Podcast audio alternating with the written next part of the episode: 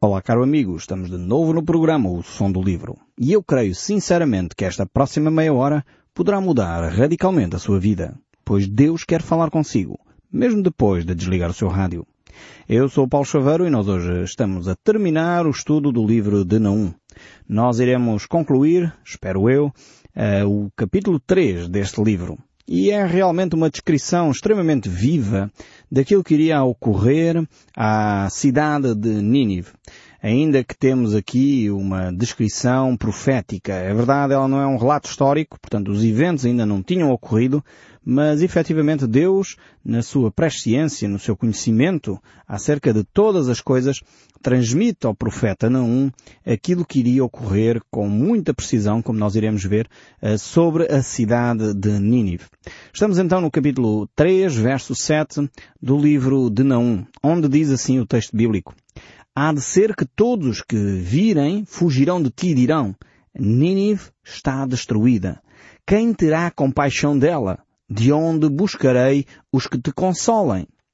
Aqui temos então uma descrição acerca da atitude da, da vizinhança, portanto, dos povos vizinhos à Síria, uh, sobre a destruição de Nínive. Ninguém uh, tem o mínimo uh, de, de pesar sobre a cidade de Nínive. Tal era a má vizinhança que Nínive tinha provocado na sua vizinhança. E, efetivamente, quando a pessoa gera uh, más atitudes, má vizinhança, é arrogante, é uma pessoa irada, violenta até, é óbvio que os seus vizinhos, as pessoas que convivem com eles, uh, quando os veem de alguma forma em aflição, uh, infelizmente isso dá-lhes algum prazer até, pois sentem que alguma justiça está a ser realizada. No entanto, não deveria ser assim a nossa atitude como cristãos. Aliás, o nosso Senhor Jesus Cristo ensinou-nos a amar os nossos inimigos. É verdade, você ouviu bem. Amar os nossos inimigos. Esta é a atitude cristã.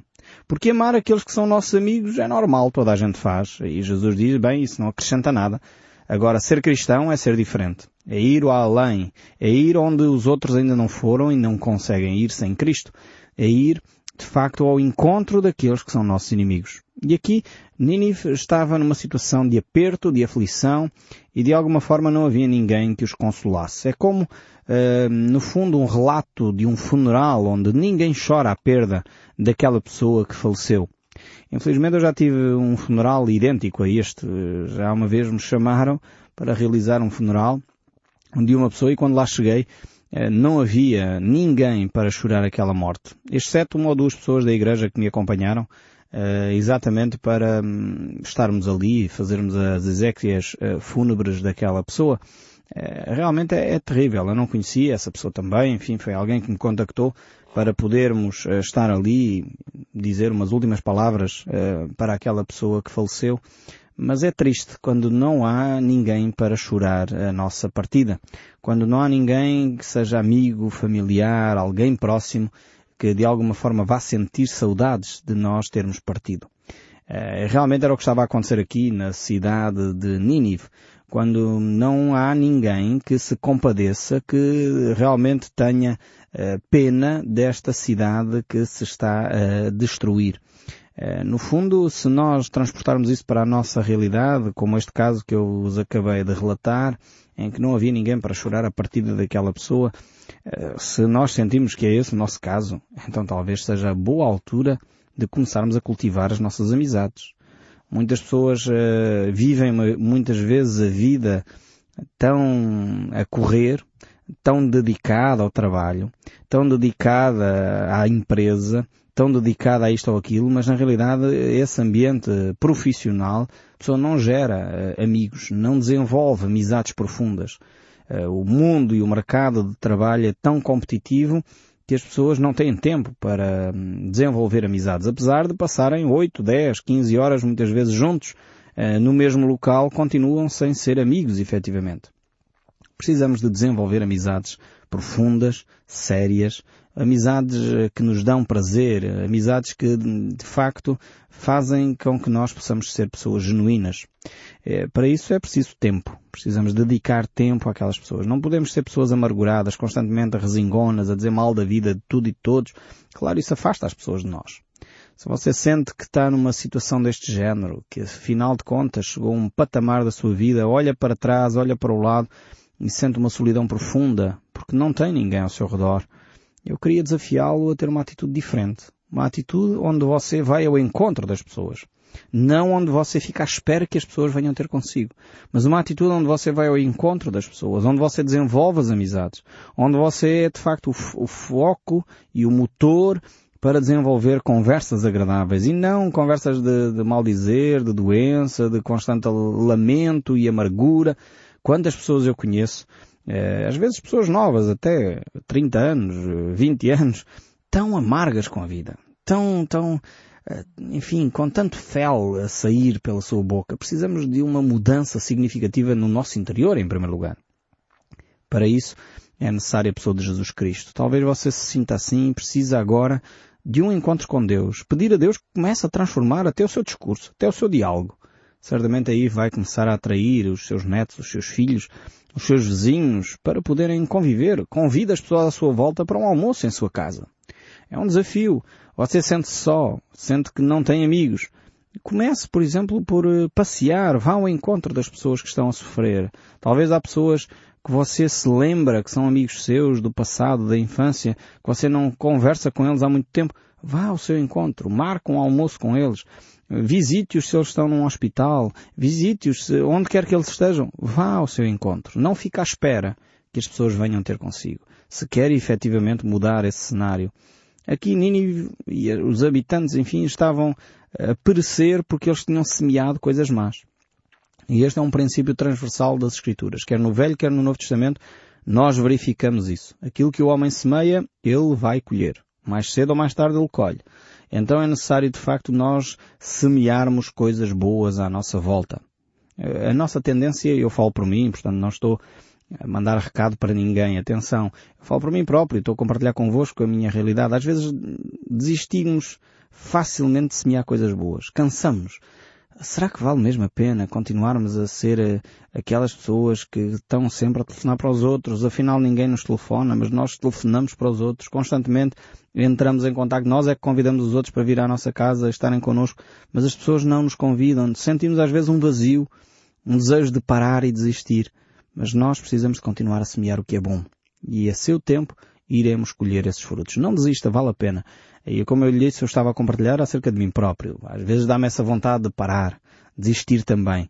Mas eu, efetivamente verifico que o princípio bíblico é verdadeiro. E vale a pena eu continuar essa caminhada de semear boas coisas. Não ser, no fundo, como os ninivitas que só semearam contenda, violência, amargura, ódio. Afinal de contas, depois eles colheram aquilo que eles semearam. E é aquilo que estamos a ver aqui no relato bíblico, no 1 capítulo 3, segue o verso 8 a dizer, És tu melhor do que Non Amon, que estava situada entre o Nilo e os seus canais, cercada de águas, tendo por baluarte o mar e ainda o mar por muralha? Agora Deus vai utilizar aqui uma imagem para ser, um, reforçar no fundo esta, esta profecia.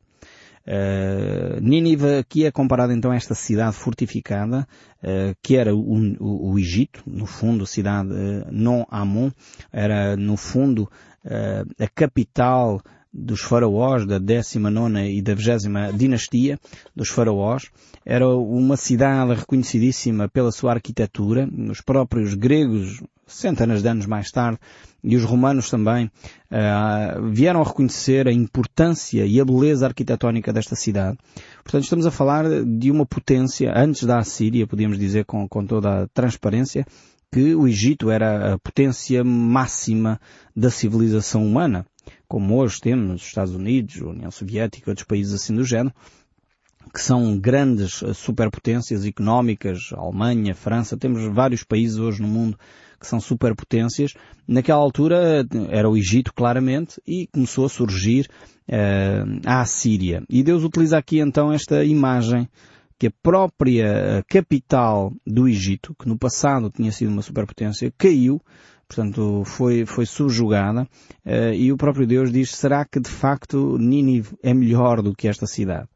Uh, aqui esta capital dos faraós era uma cidade tremenda, com largos templos, uh, belíssimas vias, muito bem localizada no Nilo, altamente fortificada também, uma capital, uh, segundo consta os relatos, uh, lindíssima, mas no entanto foi uma, uma cidade também que caiu.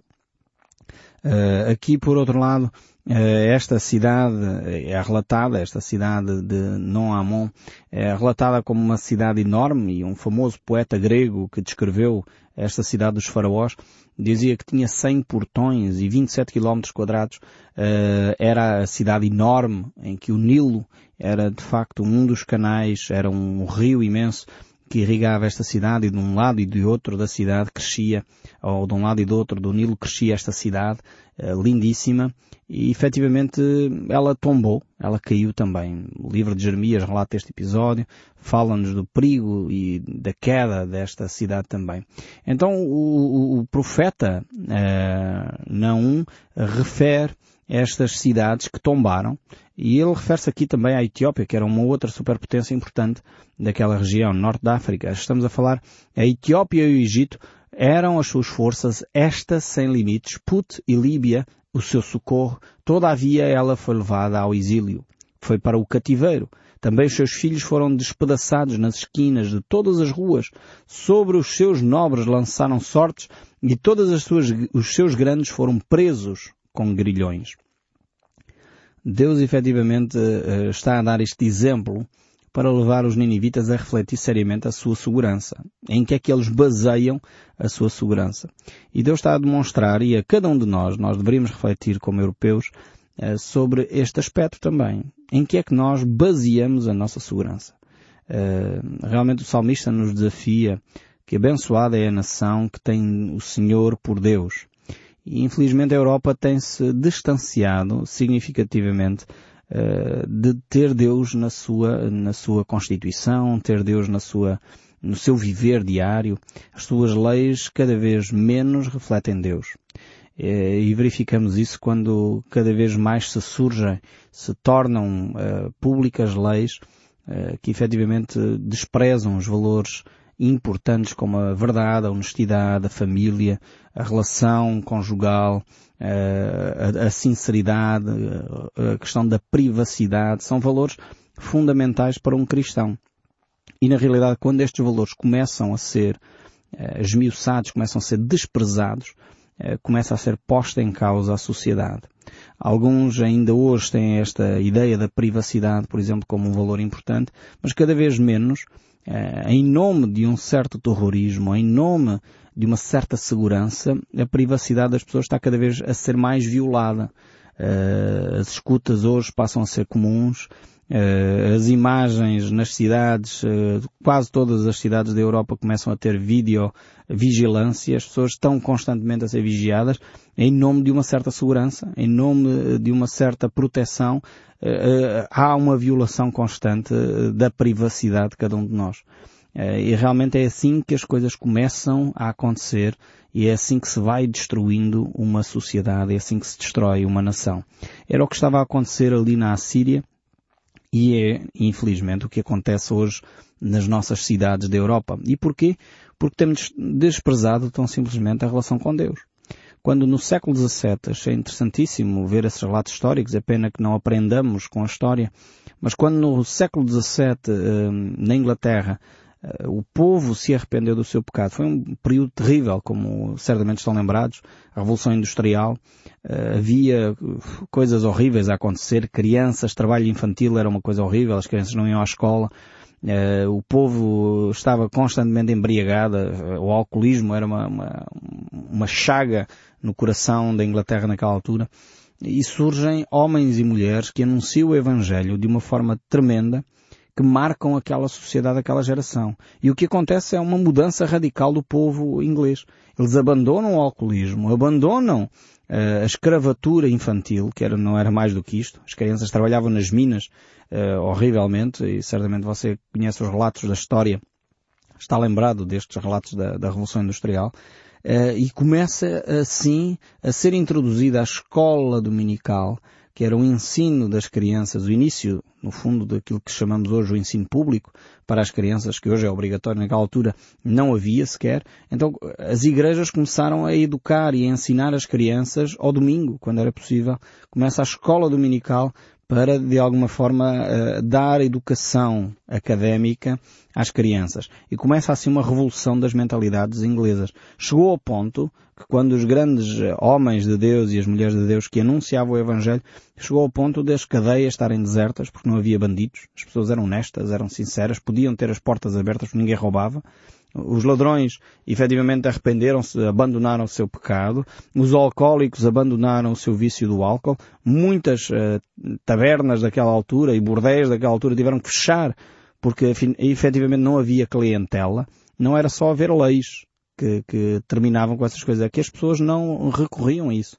Porque encontravam efetivamente em Deus as soluções, encontravam efetivamente em Deus a resposta às suas ânsias, às suas preocupações e por isso mesmo mudaram o estilo de vida. E eu creio que uh, o melhor numa sociedade é exatamente isso, é quando as pessoas, mesmo sem precisarem que as leis intervenham, quando mudam de facto o seu estilo de vida.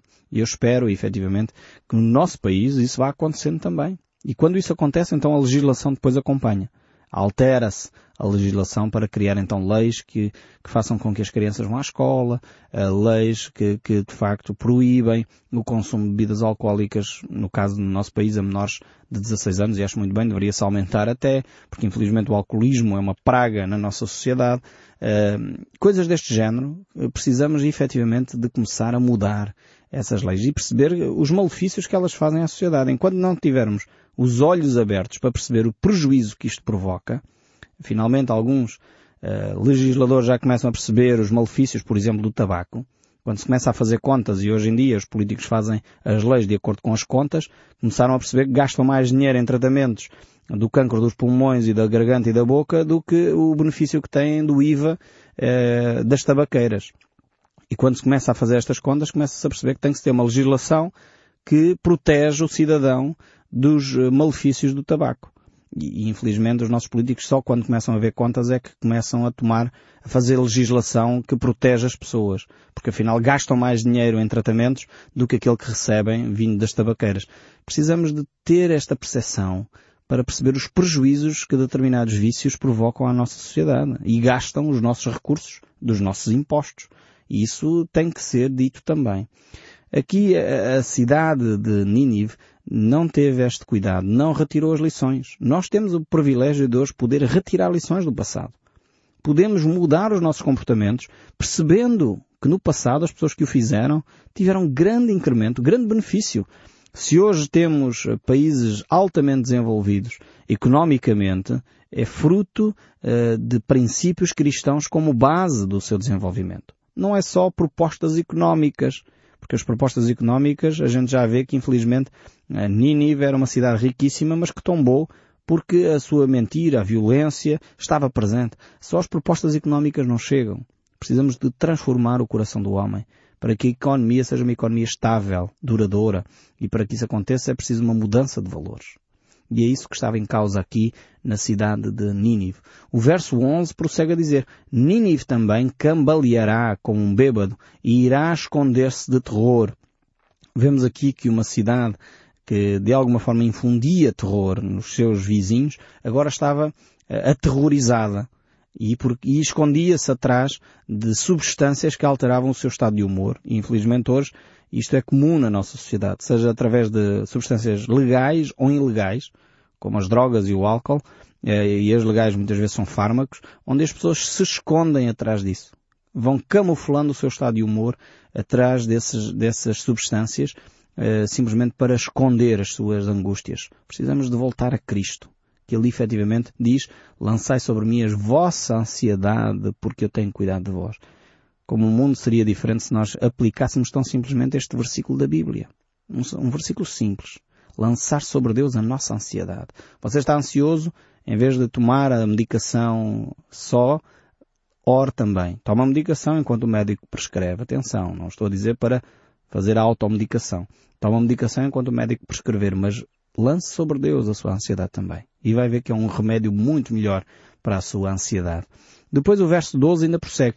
Todas as tuas fortificações serão devoradas como se se trata de figos temporões caindo diretamente na boca de alguém, abanando a figueira. As tuas tropas ficarão tão fracas e esguarnecidas como mulheres. As portas da cidade abrir-se-ão de par em par ao inimigo, serão incendiadas e queimadas. Este seria a destruição completa da cidade. Apronta-te para o cerco, armazena água, reforça as defesas, prepara pedras para reforçar as portas das, eh, das muralhas destruídas, tira a água dos poços, faz barro, deita-os nos moldes, acende os fornos. Contudo, no meio dessa preparação toda, o fogo apanhar-te-á e te devorará. A espada deitar-te-á abaixo, o inimigo consumir-te-á. Serão como gafanhotos devorando tudo o que vem à frente. Não há meio de fuga, ainda que se multipliquem os teus esforços. Os teus mercadores eram tão numerosos como as estrelas do céu e enchiam a cidade de abundantes riquezas, mas os outros caem-lhes em cima e tudo levam. Os teus administradores amontoam-se todos como gafanhotos nas sebes ao vir o frio, mas todos eles acabarão por fugir e desaparecer quando o sol aquecer a terra e faz os gafanhotos partirem. Ó oh, rei assírio, os teus governantes jazem mortos no pó da terra. O povo espalhou-se, todos, através dos montes. Não há pastor que torne a juntá-los. Temos aqui a descrição então da destruição completa da cidade de Nínive e da Assíria como uh, império, vemos que efetivamente não haveria forma nem volta a dar este assunto. E por último, o verso 19 termina a dizer, não há cura para a tua ferida. É demasiada profunda para ser tratada. Todos os que sabem do destino que levaste até batem palmas de contentamento, porque é difícil encontrar gente que não tenha sofrido com a tua crueldade. Esta é a conclusão pela qual Deus vai intervir na Assíria. Porque infelizmente eh, esta nação tinha tido um comportamento completamente fora daquilo que era aceitável, até pelo ser humano. E Deus tinha que pôr um ponto final. Deus é um Deus de bondade. Deus é um Deus que dá oportunidades. Mas Deus é um Deus justo. Que continua a fazer justiça. Mesmo quando nós pensamos que Deus não viu, nem ouviu. Este é o nosso Deus. E eu espero sinceramente que o som deste livro continue a falar consigo, mesmo depois de desligar o seu rádio. Que Deus o abençoe ricamente e até ao próximo programa.